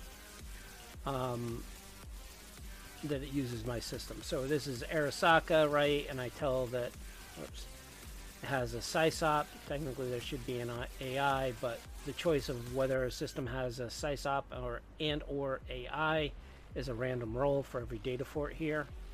Just keep that in mind. I was just probably should uh, actually implement it a little better, but for now, this is what I use. So I, I've built up my trace, which is trace 6, so I'm ready to go to the next step. So the next step is do the intrusion, right? So I, you're as a GM, I'm going to determine whether or not I have a data wall, give a data wall and a code gate strength uh, for that data fort. Uh, so they can be different. The netrunner, again, you're, you're unlike uh, wisdom system. I'm actually going to have programs, so you want to pick either a decryptor or an intrusion program, and you tell me whether you're going through the data wall or you're going through the data co- or the code gate, and you figure it out just like rules is written. Um, roll roll a d10 plus a strength versus the strength plus a d10. Uh, if you're using a noisy program, that I'll actually add in uh, a difficulty into um, the next roll, right? So as you can see here, a hammer can be heard 10 spaces away, so add 5 to the difficulty roll. So it's based on half the number of spaces that that program is noisy. There's ones that are, you know, 20 square feet or 20 squares, so keep that in mind. So I'm trying to use um, Cyberpunk 2020 system and their programs into the system. Uh, once I've gotten that as a netrunner, like Derek says, is I'm going to first calculate everything um, to come up with what's called my program modifier. And the program modifier is for each type of program anti system, evasion, anti program. Um, I'm going to add up all the strengths. Um, I can only have one of each type, so I can only have three programs adding their strengths together. Uh, once I've added all or looked at the strengths, I then determine what is going to be the modifier. So if it's a strength 1 to 3, it's plus 1, for 4 to 6, plus 2. And yes, this is a little complex, but again, you would just quickly do this. Um, I probably should integrate it into my my other programs to, to do this all this calculation for you. I think I actually do. So if you actually create a character, the cyber deck, the pro the, the PM will actually automatically create it for you. So you don't even have to worry about it. So again, using my tools, remember, cybersmiley.net. Um, so once I get this program modifier, I then roll the Netrunner's uh, intelligence, their interface, plus the deck speed, plus this po- uh, program modifier versus the data fort difficulty. And again, each data fort will have its listing. Um, as you can see, 30 is pretty damn strong, so you better be a good netrunner, um, especially if there's a SysOp and an AI in that data fort. Um, you know, it's it becomes almost really you need to roll high, even if you are a good programmer, right? So think about it. If you have intelligence 10, interface of 10, that's 20. Get a speed of 5 plus a program modifier, you can get up to plus 12. So that's 37. So going against a, a 40, you, you got a 70% chance you're going to be successful. Um, so that's of course being Bartmoss. So even though, and then again, Bartmoss' is interface I think 13, so he automatically gets. Um, so what happens is, as a referee, I can then say, okay, I'm going to need so many of these rolls to get the certain amount of data, right? So maybe it's if the data is buried somewhere in the data fort, and the the netrunner is looking for four bits of data or four pieces of information. Um, I really don't get into viruses, although uh, as a referee, I would kind of ballpark it with the with the um, player on, on what they were trying to achieve. But again, they would still have to make this roll. Uh, so they make these rolls. If they fail, they then determine the margin of failure. So if I try to hack into a black system, luckily there's no site, SISOP or AI, and I roll uh, a 23, I missed it by 7. So if I miss it by 7, I then go to the charts, right? So it's a, a black data fort. I missed by 7. Um, call into internet uh, warrant issue trace attempt as a result. Um, so the so basically there's a trace attempt at, at after them um, as a result of one through five. Um, so basically, a trace attempt at strength nine is done against the person. Again, if I go back to my trace build, I have six. So I roll a d10. Hopefully, they don't trace me, right? However, with a trace of nine, good chance that they are going to trace me. Um, if I fail the roll even worse, then it's going to cause more damage, um, causing my deck uh, to freeze, uh, trace attempts as a result from the above.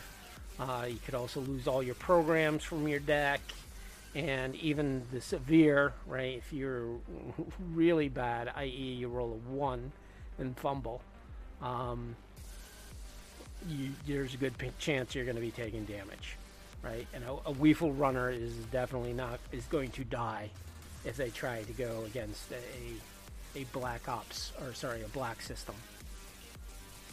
Um, so that's my system. It's a little, it's definitely a little complex, but it's a it's a little more simplistic um, when dealing with net running. And, Plus, you've got all the groovy tools that that make it fun. and I made the groovy tools to make it fun to, to, to help out the, the, the players uh, with it.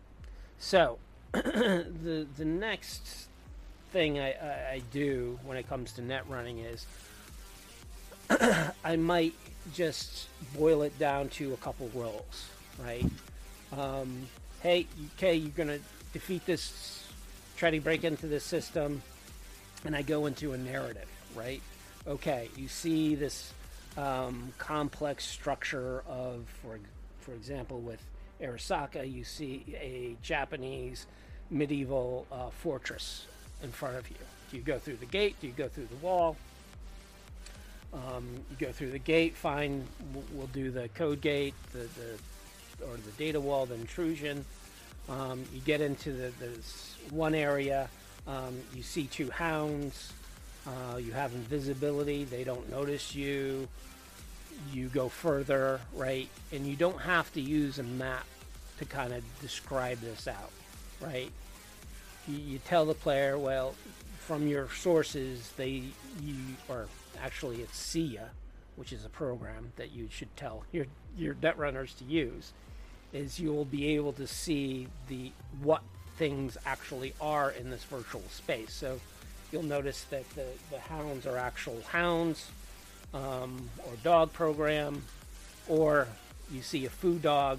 In reality, it's actually a service. Uh, you try to avoid that and escape detection.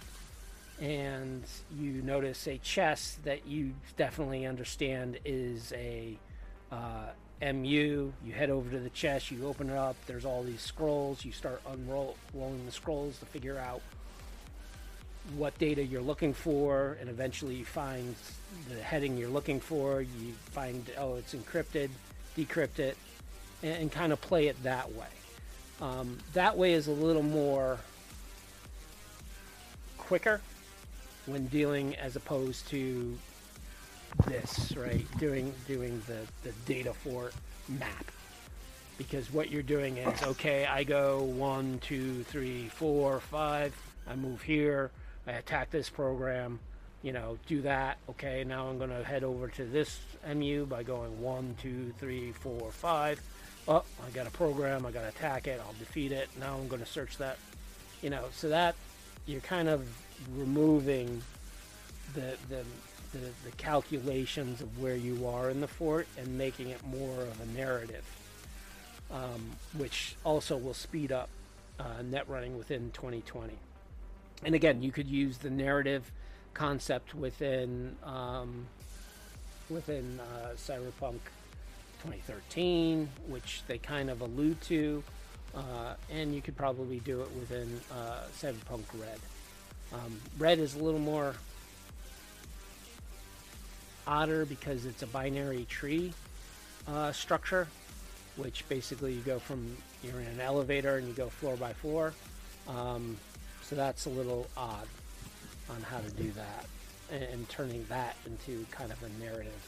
Um, but you do a little bit of narrative, like what programs you face versus uh, what you counter next. So any of those sys- systems of using what we've described is by all means helps with net running and don't in my opinion don't be afraid to allow a player to be a net runner. One caveat to that is you need to stress stress to the net runner.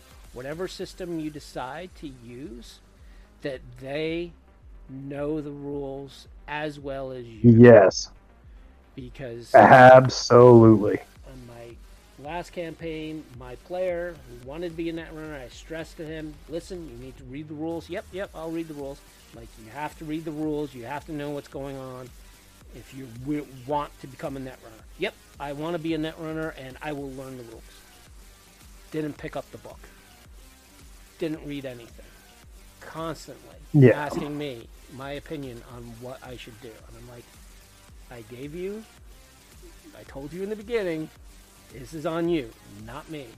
If you want to play this character, you need to know the rules. And every time he did a net run, it would be like, okay, so what are the rules? And that is what dragged the play down for for the net runner. Is that the net Yeah. runner did not know the rules that they should know. And especially if they have an interface of more than two, they should know the rules as a player.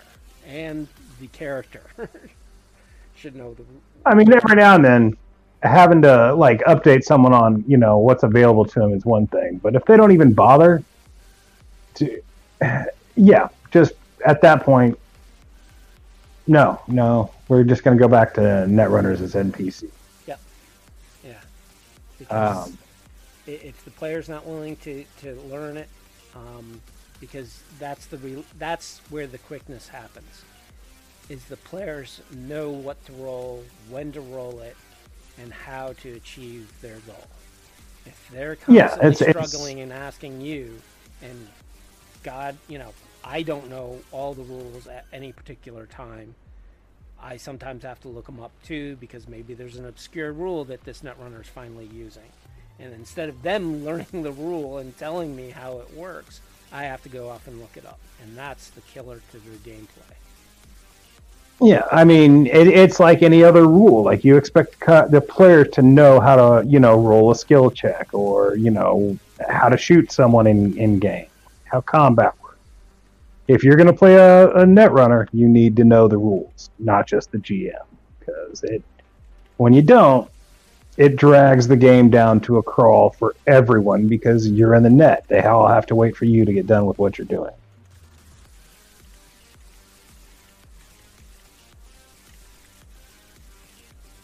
Yep.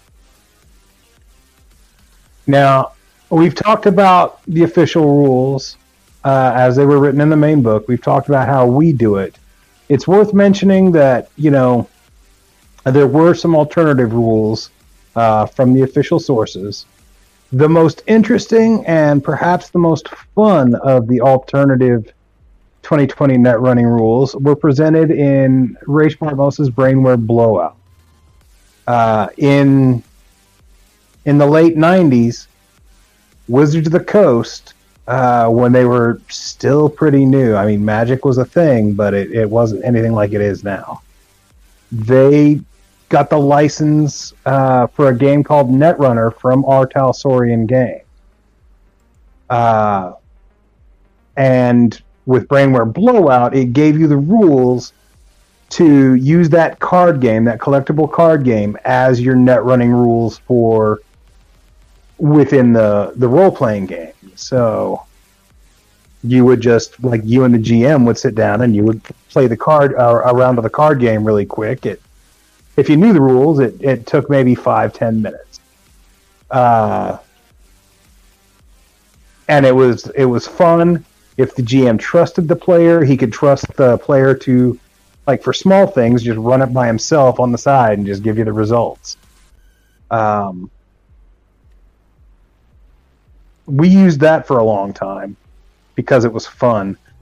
Uh, the cards, however, soon got to be really expensive and really hard to find. Um, now you can now find databases of the cards online as well as automated programs that'll let you play. Uh, I linked to a couple of those on my site. I don't know if they're still active. It's been a while since I looked, um, but I'm sure you can still find the cards themselves online. Um, if you want to, if you want a fun alternative way to do it, there's that. Uh, there's a new net running game they bought the the rights to the name Netrunner from Wizard of the Coast, but it's not tied into R. Talsorian at all, as far as I know. Um, in addition, and I would be, I would very be very lax not to mention it. There is an excellent, I mean, fantastic fan resource out there called Run.net and it's it's written by some friends of ours from the Views from the Edge forum. Uh, I very much recommend that. It's it's a little bit more complicated than either will or mine system, um, but it's much more. It's a much better alternative than the rules is written. Um, it, it it streamlines it not to the degree that we have, but or even the degree that Red has, but it's a much more balanced look at net running. Yep. Yeah, so, um, again, I, I think we kind of covered the whole subject. And like I said, I, saw a lot of people in the community, A, either trashing net running, um, which I get, right? Because there's always that misconception. Um, but uh, for RunNet, is that what you're asking, Rob? You can find it the View from the Edge forum. Here's the link. Uh, there's an entire subsection of the forum devoted to it. You'll probably have to actually join the forum, like sign up to access it. But uh, yeah, Run.net's fantastic. It's written by Companero and Interrupt. Uh, originally, other people have contributed to it, of course, because it's a kind of a group project. But they're the ones who started the whole thing. That's where a lot of the old school legends uh, of cyberpunk used to gather, and in fact, uh, a lot of the contributors to uh, my work. That's that's where I know them from.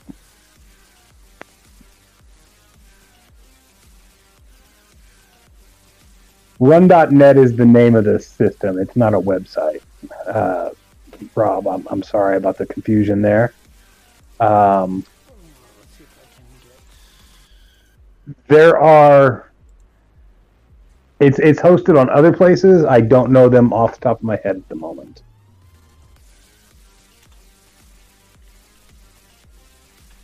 So that link is the forum. Um, it might be in there, or you might be able to ask them. Um, I'm surprised you don't have a link on your your site somewhere. Uh, I probably do. It's it's One of those. the problem is buried, it, it's yeah, it's one of those things that gets buried. whether it's a um, thing or.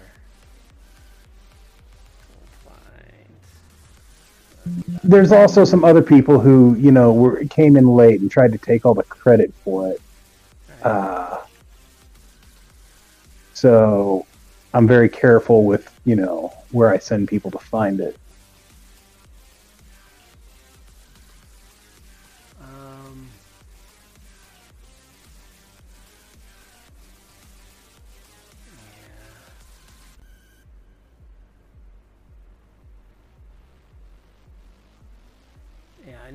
Talking about. Just yeah. So that's something that I would say definitely people in the Cyberpunk 2020 or even um, uh, Facebook group or probably your group as well. I mean, I'm pretty sure I've got it in my file project. Let me take a look there really quick. Uh, da, da, da, I gotta help you organize your stuff archives. and make these things way better. I know your mad mind, you, you can find everything, but You know, I'd like to say that, but the truth is, is I have no clue what I'm doing half the time. there's so much uh, hidden stuff in your site. Like all your gear stuff. Um, It's not hidden. Done to the tech section. Well, like all the your gear, like you have gear in the Ultra Chrome, you have gear in your uh, your source books. Some of it's linked together, some of it's not. Yeah, I can see how that could be could get confusing. Um. Oh, net running. Duh. There's a whole section. Um.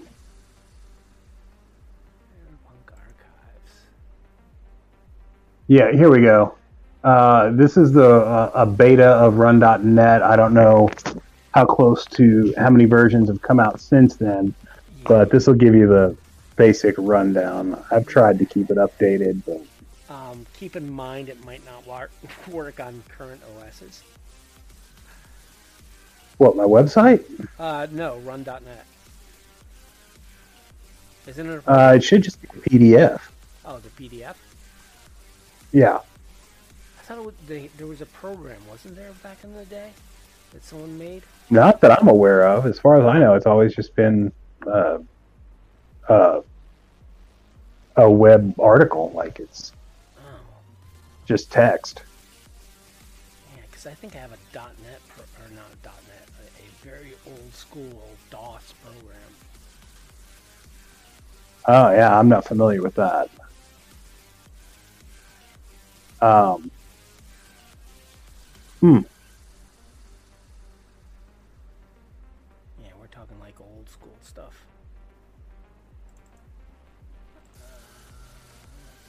I mean, a lot of that stuff is just lost to antiquity. I've tried to save as much of it as I can with the archives. Um, like the Wayback Machine usually won't have copies of any Yeah, any of that type of thing. Just like images, they they they're the first to go.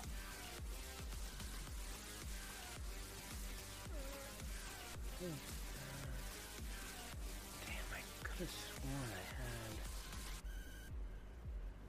some old school program that I could never get working on my machine. Well, Yeah, there were a lot of those too, written for very specific OSs, um, um, usually Linux. Paper Dragon has.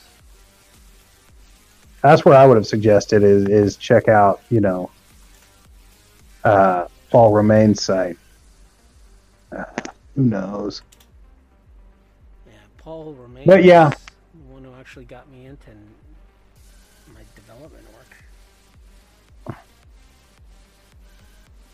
I used to uh, hang out with him all the time on like ICQ and Yep. yep. Good old days. Yeah, I don't know how. Well, yeah, they're ICQ and uh, oh, the news groups, FRP, Rec Twenty, Cyberpunk uh, news groups. Back when those existed, I'm sure they still exist, but I don't know of anybody who still uses them for anything. No, that's because I don't still use them for anything. So they could be still popular. I know people still use Usenet, so or uh, IRC chat, shit like that. So who the fuck knows? Old school ways Uh, Give me a second. Uh, Rob, I will get the link as well. So, so Paper Dragon it's- um, uh, dash or paper dash dragon.com. Um, that's some old school uh, utilities. Um, I gained some inspiration from that site for my own utilities. So um, he hasn't touched that Hey, code I'm a in, mod. in 20 months. So keep that in mind. Or not 20 months, 20 years. so keep that in mind when you go to his site. Um, the second link I gave, which was the uh, file project details, that's the PDF for uh, run.net. Um, but yeah, we're a little bit over, but I think um, I think it was a good good night overall. Uh, a lot to talk about, uh, especially with uh, Cyberpunk 2077 and Edge Runners and all that fun stuff that's upcoming. Um, and then net running, I think we covered most of it. Hopefully, people find it useful. Um, at least our, our thinkings of, of how to do net running. And again, there, there's not just ours. There's probably uh, quite a few more out there that and how they do it.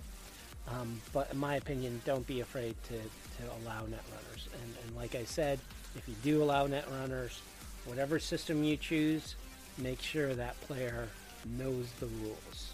Um, and, and yeah, pick a system, stick with it. All right. With that said, uh, I think um, I think that's about gonna call it a wrap for tonight. You got anything else? Yeah, that's. need. I mean, we net running is a is kind of like the minutia of it is. It, it's like it is in the game. It's like it is in real life. Like it sounds exciting, but then talking about it kind of drags down and becomes tedious. Uh, so for anybody who's still awake listening to us, yeah, yeah. uh, we presented you with several different ways to to accomplish net running. Um, I hope you find one that's useful for you in your game. Yes. So, all right. So, um, I guess we'll wrap this up. Uh, I am Cyber Smiley. You can find me on several of Discords as well as Reddit. Uh, I don't do Facebook or Twitter. Sorry, those those places are too toxic for me. Um, but you can also check out my site at cybersmiley.net. That's cybersmiley without the last E. Uh, I got fun utilities there, some rules, some data, uh, a bunch of stuff that hopefully not only for Cyberpunk 2020 but also Cyberpunk Red. Um, so go check that out. Uh, over to you, Wisdom. Wisdom zero zero zero. Uh, you can I run DataFortress2020.com. Uh, you can find pretty much anything you're looking for there, except for the groovy programs that he writes. Uh, I am here on Discord, although it kind of overwhelms me sometimes, so I don't. I'm not. I'm slow to respond. You can also find me on Facebook. You can get a hold of me through my email, which is on my site. Uh, if you've still got AIM or ICQ, you might be able to find me there. Um, as always, please uh, please send us messages with any uh, questions, complaints, or criticisms, suggestions, anything like that. We love to hear that stuff. Any kind of feedback we get from you guys. Uh, I want to thank uh, Rob Mulligan and Cyberpunk Uncensored for hosting us. Uh, Cyber Nation Uncensored. is that not what I said? What did I say? Cyberpunk. I know. Oh, I, I did your thing. Yeah. Yeah. Cyber Nation Uncensored. Um, uh, great guys, great group. We're proud to be a part of it. Yeah. Uh, and we also have a Yeah. channel on their Discord um, that I often go to. Um, so if you're post something there, I will respond.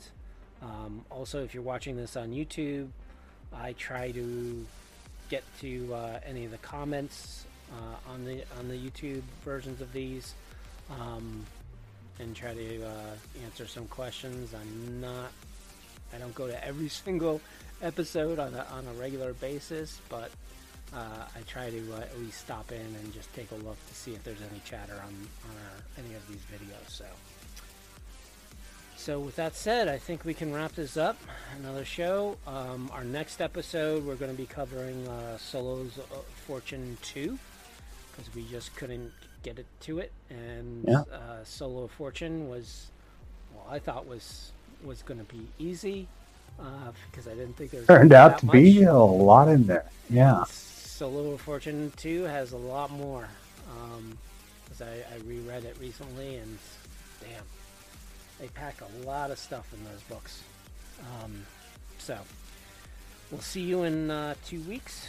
Uh, and enjoy. And definitely go out and play Cyberpunk 2077. Uh, it's a fun And 2020 and Red and whatever else you can play. Yeah. Uh, Play games. play is the key, folks. It keeps you from getting old. That it does. All right. I'm out. Good night, peoples. See you soon.